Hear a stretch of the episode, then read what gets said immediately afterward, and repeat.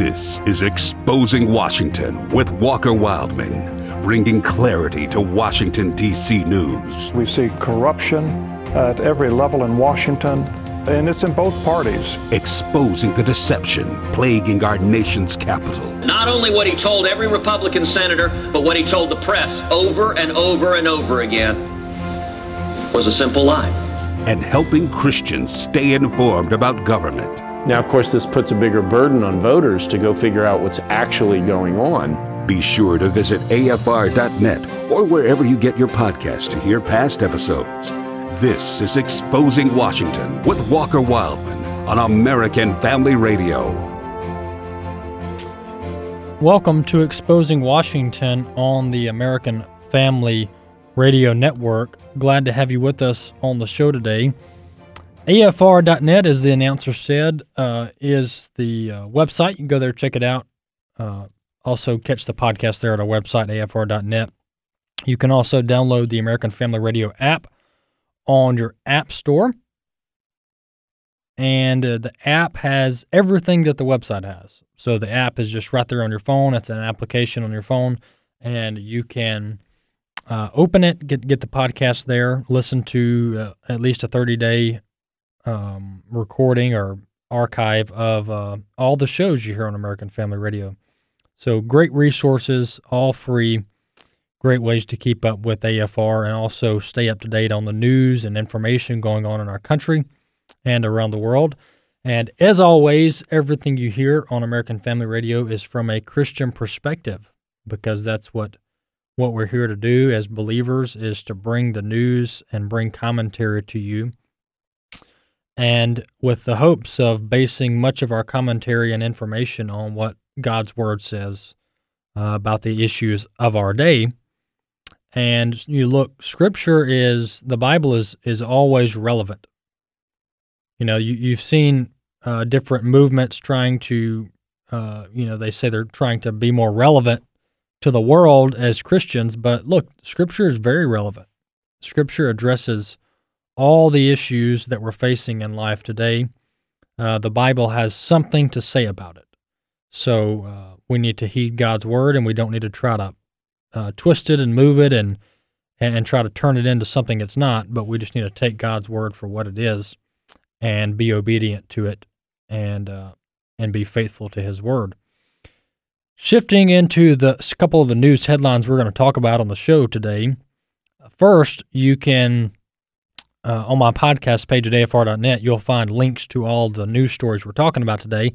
Last week, I told you I was going to link to my uh, my op-ed in my local newspaper about how China has been, been horrendously lying about the numbers of cases in China. I didn't. I wasn't able to post that because it wasn't available yet.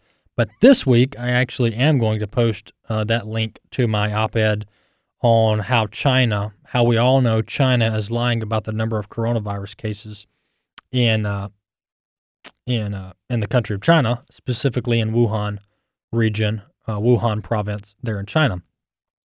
This uh, this whole situation with the coronavirus, look, I think this I think two things can be true at the same time. There's there's this debate out there about whether whether we overreacted, whether this is as bad as everybody said it was going to be, and I think obviously things are not as bad. Uh, Tom, talking about uh, when it comes to fatalities, things are not as bad in America as some claimed they would be. Now, is part of that because of the strict measures we've been putting in place? Probably. How much of it? I don't know. No one will ever know. No way to measure that. Um, but I think it is fair to say, while this is a serious health situation, uh, I think we also need to, to understand the damage that has been done to our economy. And I don't think these two things are mutually exclusive. I think that you can care about people's health and take common sense steps to keep people healthy, but at the same time, you can save our economy. We're having a hard time balancing that right now. It seems like all or nothing. Either we shut the whole country down or we don't. And there's not much of a consideration into some kind of middle ground at this point. Hopefully there will be, and we'll talk about that on the show. give you a little bit of optimism on our economy opening back up, which I think it should, and I think it should open back up uh, immediately. But just because we open up our economy doesn't mean we fix everything, and just because we open up the economy doesn't mean we also avoid uh, certain behaviors that put people at risk. So these, uh, as many the, the old saying says, you can we can walk and chew gum at the same time. I think we can protect the vulnerable and open up our economy at the same time. I think we can multitask. But the issue that we're facing here is that the, the damage that, number one, has already been done to the economy is unexplainable. There's no way to explain the damage that's been done. The billions, if not trillions of dollars lost in the economy, the millions now, over fifteen million, upwards of sixteen million um, Americans over the past three weeks who filed unemployment cl- claims across the country, the furloughed workers you have, the layoffs, I mean, the list goes on. That damage is unspeakable. There's no way to explain it, to justify it, to give words to it. That needs to be considered. That needs to be considered heavily in our actions moving forward. Right now, you know, it's not the, the issue we're facing about the economy is not just about when to open it back up, but but the issue we're, we're facing is this is a global situation. Meaning, hypothetically, if America opens back up, that's great, that's good, it's going to help. But you've still got all these other countries dealing with this, and you've got everybody's um, tight. What do I mean by that? From an economic standpoint, when when people feel confident, when they feel secure, when they feel optimistic, when they feel good about the way things are going in their in their area, in their life, then they're more likely to spend money. That's a pretty basic concept, nothing profound there. And that's why the consumer confidence levels are important. They gauge those on a monthly basis, sometimes a weekly basis. But the the issue, my overall my point here is that the issue is is is bigger than just opening back up the economy. It's getting consumers in a position where they're comfortable spending money, specifically their own money. That's going to be a months long battle, a months long issue that we're going to have to work through, and it may take even a year or longer to get the consumer back to a comfortable position to where our economy can uh, can prosper like it was once doing just two months ago, three months ago. And so I think our country can get there. I think we're the strongest country in the world. I think we're the most uh, optimistic and the most resilient country in the world. So I think we can do it. It's just going to take time, and there's going to be a lot of suffering on the way. And we just got to power through it like we've done in past situations. Um, uh, so, but, but, uh, starting on, on a couple of topics that uh, a couple of clips I want to play today. The first a clip, which will tie into what I've been talking about the past few minutes, is this is President Trump on opening back up the economy and what his view is on doing so. Let's listen to clip two. I'd love to open with a big bang, one beautiful country, and just open. But uh, it's very possible, you know, there are some areas that are not affected very much. We're looking at two concepts. We're looking at the concept where you open up sections, and we're also looking at the concept where you open up everything. Well, there you have it. That's President Trump talking about opening up our economy, and we could do so multiple ways. Um, the probably the smartest way at this point is to open up in sections, sections, especially the states that are least affected, definitely have to open them back up and open them back up as soon as possible, immediately, no later than May first. Um, but that needs to happen, and it needs to happen soon because, look, um, a fact that is not being talked about much is that our hospitals are actually underwhelmed. Yes, you heard me right. Are, uh, generally speaking, the hospitals in this country are underwhelmed. I've spoken to nurses that are work at local hospitals that are actually being their their hours are being cut, and this is not a this is not breaking news. You have an Oklahoma City hospital that is temporarily closing. They're not just laying people off. The entire hospital is temporarily closing in Oklahoma City because they don't have enough patients to make it worth staying open. It's a two hundred thirty-eight bed acute care facility. It's temporarily shutting down. It's a Baptist medical center in Oklahoma City. So that's a that's a very common uh, story across the country, not necessarily hospitals shutting down, but hospitals cutting staff because they don't have enough patients, which is bizarre because what we're hearing from the media is that our hospitals are overwhelmed. They just can't handle the workload. The world's going to end. We're out of respirators. We're out of personal protective equipment. That's actually not the case, and it's recklessly irresponsible for the media to claim that. We have plenty of hospital beds in the country, plenty of ventilators in the country, plenty of medical staff to work these hospitals. So that's uh, that's not good. This is directly contradicts what the media is saying, and you know this brings into question whether we should take this blanket approach to this to this problem by shutting the whole country down, when really the issue, the major problems are in just about four or five states where there actually are hospitals that are overwhelmed. But um, but nonetheless, that's uh, thought thought you would, would appreciate that information. Moving on uh, to the threat of China. I talked about this extensively last week. But one thing that doesn't need to be lost in this entire situation is the the threat of China and how we absolutely have to move away from China. And now is the perfect time to move away from relying on China because our country is falling apart from an economic standpoint. We're, we're in crisis mode from an economic, economic standpoint. So while we're resetting everything and while we're pr- literally printing money, let's get away from China. We have to offer incentives for countries to get away from China, and then some industries, like the pharmaceutical industry, they they have to legally get away from China. We need to pass regulations and laws that force companies that deal with national security issues like pharmaceuticals, antibiotics, personal protective equipment, ventilator production, all that has to come back to North America. And if we want to use our allies to help with the active ingredients, to help with the parts, with, to help with some of this, fine, but no more relying on China. No more relying on China. Let's listen to President Trump's trade advisor, Peter Navarro, clip one. Let's listen. What China has been doing uh, very, very aggressively over the last decade is to try to gain control of those by electing people to the top.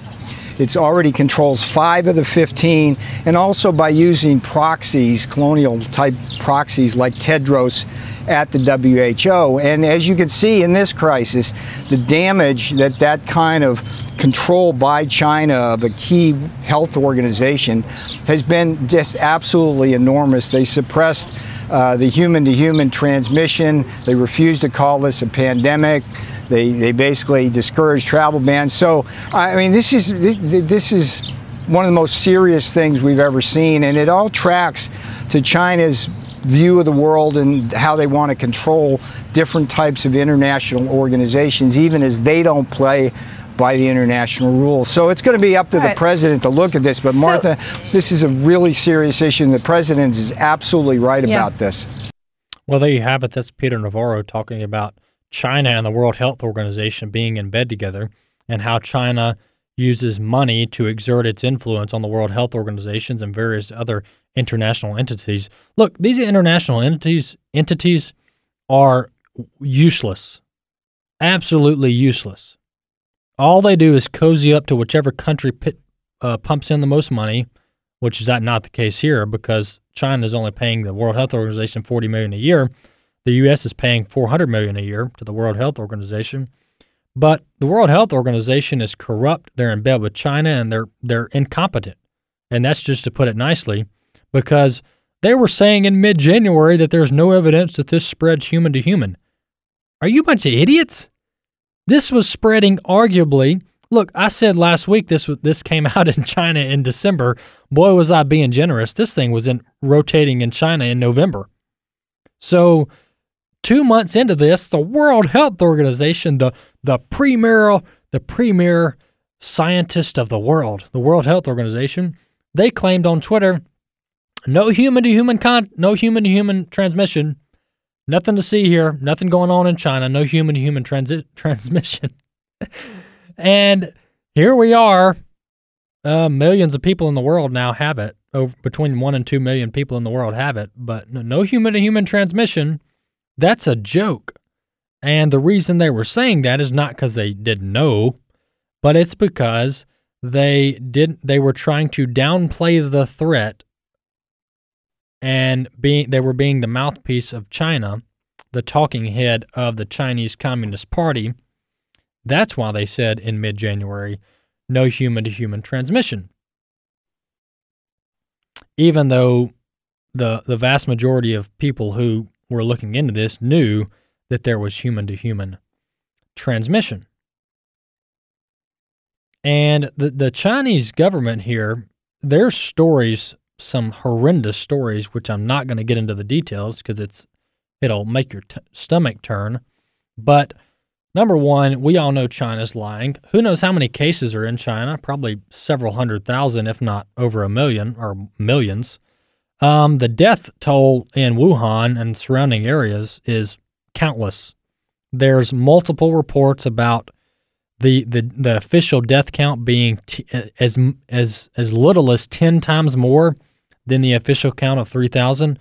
Uh, others have said it's it's in the hundreds of thousands of people who died in Wuhan, and they the, the, the Chinese government purchased these incinerators, which uh, basically cremate bodies, and they they bought like dozens of these things, and they've been running all day, every day since the Wuhan virus broke out. Um, so there's multiple reports that this is that China's got tens of thousands of people dead um, because they mishandled it. There's also other reports that I'll post on the podcast page at A F R dot net. So uh, we know China's lying. This this thing could have been slowed down at least, or if not stopped, had the Chinese government been honest about it. And I think we need a full investigation. I think the Trump administration needs to launch a full review, a full investigation into where this began, how it began, and the timeline. We're talking about one of the one of the most damaging events economically in our country's history, and, and we don't even know all the facts. This is a shame. I don't know why the Trump administration hasn't done this yet. And I think our Trump the Trump administration already knows all this, so maybe we don't even need an investigation. Maybe we just need to declassify all the reports. But our country deserves to know who patient zero was, where patient zero got the virus from, and who's responsible. Because this whole idea about a, a wet market, uh, a meat market in Wuhan, jumping from a bat to an to a human, I mean, come on. Are we a bunch of idiots? Who actually believes that this virus jumped from a bat? They've been eating bats over there since before I was born. They've been eating bats over there for decades, if not longer than that, probably hundreds of years. Um, the the people in China have been eating bats, and we just want to believe that that all of a sudden, in an election year, that this virus just, oh, it jumped from one bat to a human, and then before you know it, three months later, the whole world's infected. I'm exaggerating there about the whole world being infected, but you get the point. It's in all the infection is in all the countries, is my point. Um, I don't believe that a bit. Now, maybe I'm wrong. Maybe that is what happened, but show me the proof. And until then, I'm going to keep throwing out my theories that I think are very plausible. So President Trump needs to launch an investigation and or declassify the reports about where this virus started, who's responsible. Did the Chinese government just accidentally, uh, wink, wink, open the back door to their laboratory in Wuhan where this virus was sitting and uh, just let it out the back door on accident? Uh, or did it really come from an animal? Who knows? But look, the Chinese government, they've opened up all these these these disgusting meat markets. They've opened them back up. And so if this really came from a wet market, why would you open them back up eight weeks later? That makes absolutely no sense. Absolutely no sense. So I'm not buying that it came from a bat, and I'm going to hold that position until somebody proves me otherwise. And we can't go off what the Chinese dictatorship says because they're all a bunch of liars. Shifting gears about Washington, D C's response to this whole situation, I want to play clip three. This is Art Laffer, who was actually a Reagan, Ronald Reagan economic advisor back in the Reagan era. And here's his opinion on what Washington, D C should do to help our economy. Clip three, let's listen. First place, you can open up by different types of businesses that are more or less affected by the coronavirus. Second thing, you can open up by different people. I mean, the impact of coronavirus on different segments of the population is very, very different. Uh, I'm almost eighty years old, Harris, and, and, you know, supposedly the elderly, especially elderly males, are much more at risk. So maybe you'll want to keep them quarantined for a while and let other groups that are much less at risk Uh, get back to work. So there are a lot of different ways. My, of course, preferred way is, is to increase economic incentives and let people make their own decisions. Uh, I'd like to do something like uh, uh, waive the payroll tax for the rest of this year and through December thirty-first, which would be a huge incentive effect for people to come back to work as soon as they possibly can comfortably. And it would be a huge incentive effect for employers to retain workers and to hire new ones once they're uh, available for doing it. What a novel idea. What a brilliant idea. Something as simple as eliminating the federal income tax is what uh, Art Laffer said. And this begs the question, what is Washington, D C doing? That is, you know, all right, here's here's what the here's what the uh, Here's what the people who disagree with me and Art Laffer are saying right now. Well, Walker, if people are unemployed, then they're not even going to get to keep their own money by not paying the federal income tax, because if they're unemployed, they're not paying federal income taxes anyway. Okay, you got a good point. I get it. So somehow we got to get the money into the hands of the people who don't have jobs. That's what that's called unemployment. Um, and maybe there's other ways we do that. Um, so I get it. But for the com- the companies who are still employing workers, but maybe they're just cutting their hours, they're not as busy, not as much cash flow, I think we absolutely need to just eliminate the federal income tax altogether across the board until the end of the year. Because that's a direct way for American workers to keep more money in their pocket, which would help stimulate the economy, because they would then turn around, hopefully, and spend that money that they saved on other things, or maybe they stock it away and save it until this whole thing's over with and they go on a vacation. And then they pump money into the local economy wherever they go on vacation. Or they get them a new car or a new boat, whatever, you get the point. But either way, the money's going to be spent back in the economy.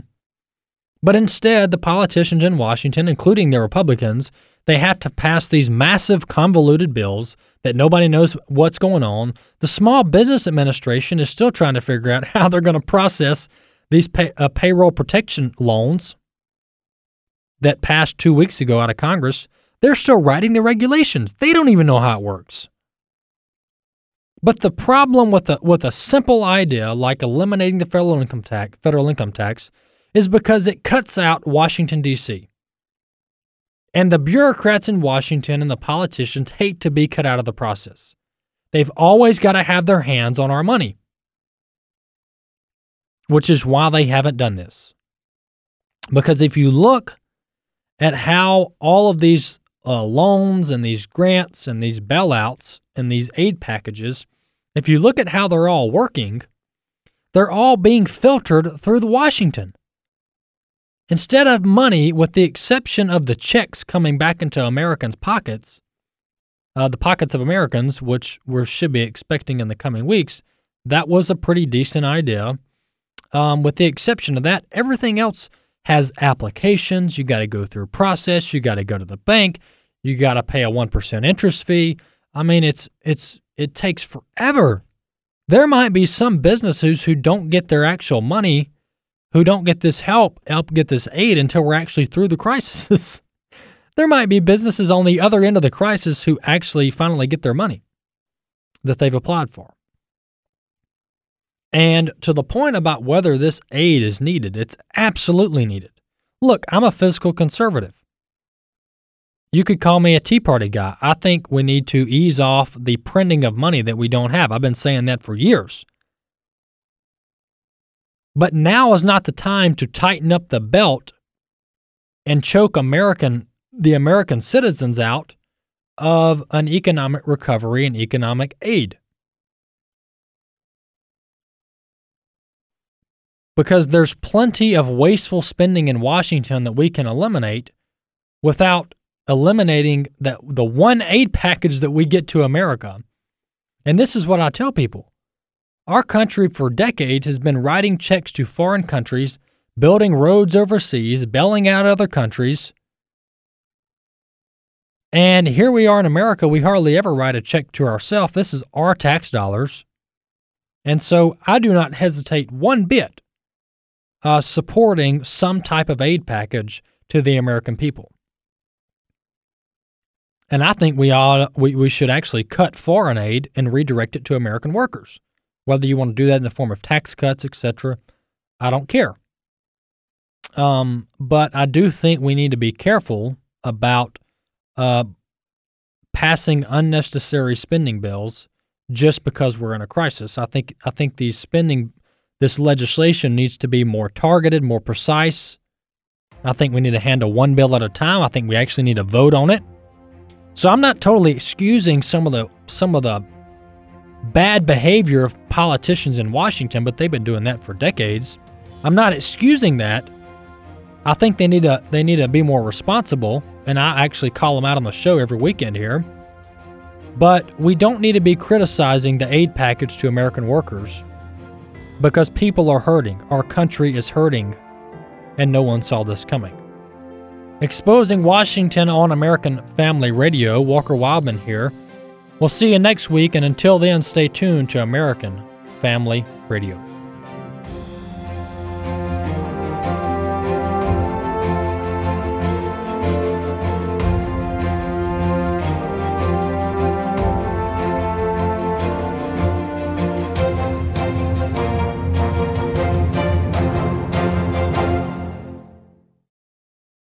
The views and opinions expressed in this broadcast may not necessarily reflect those of the American Family Association or American Family Radio.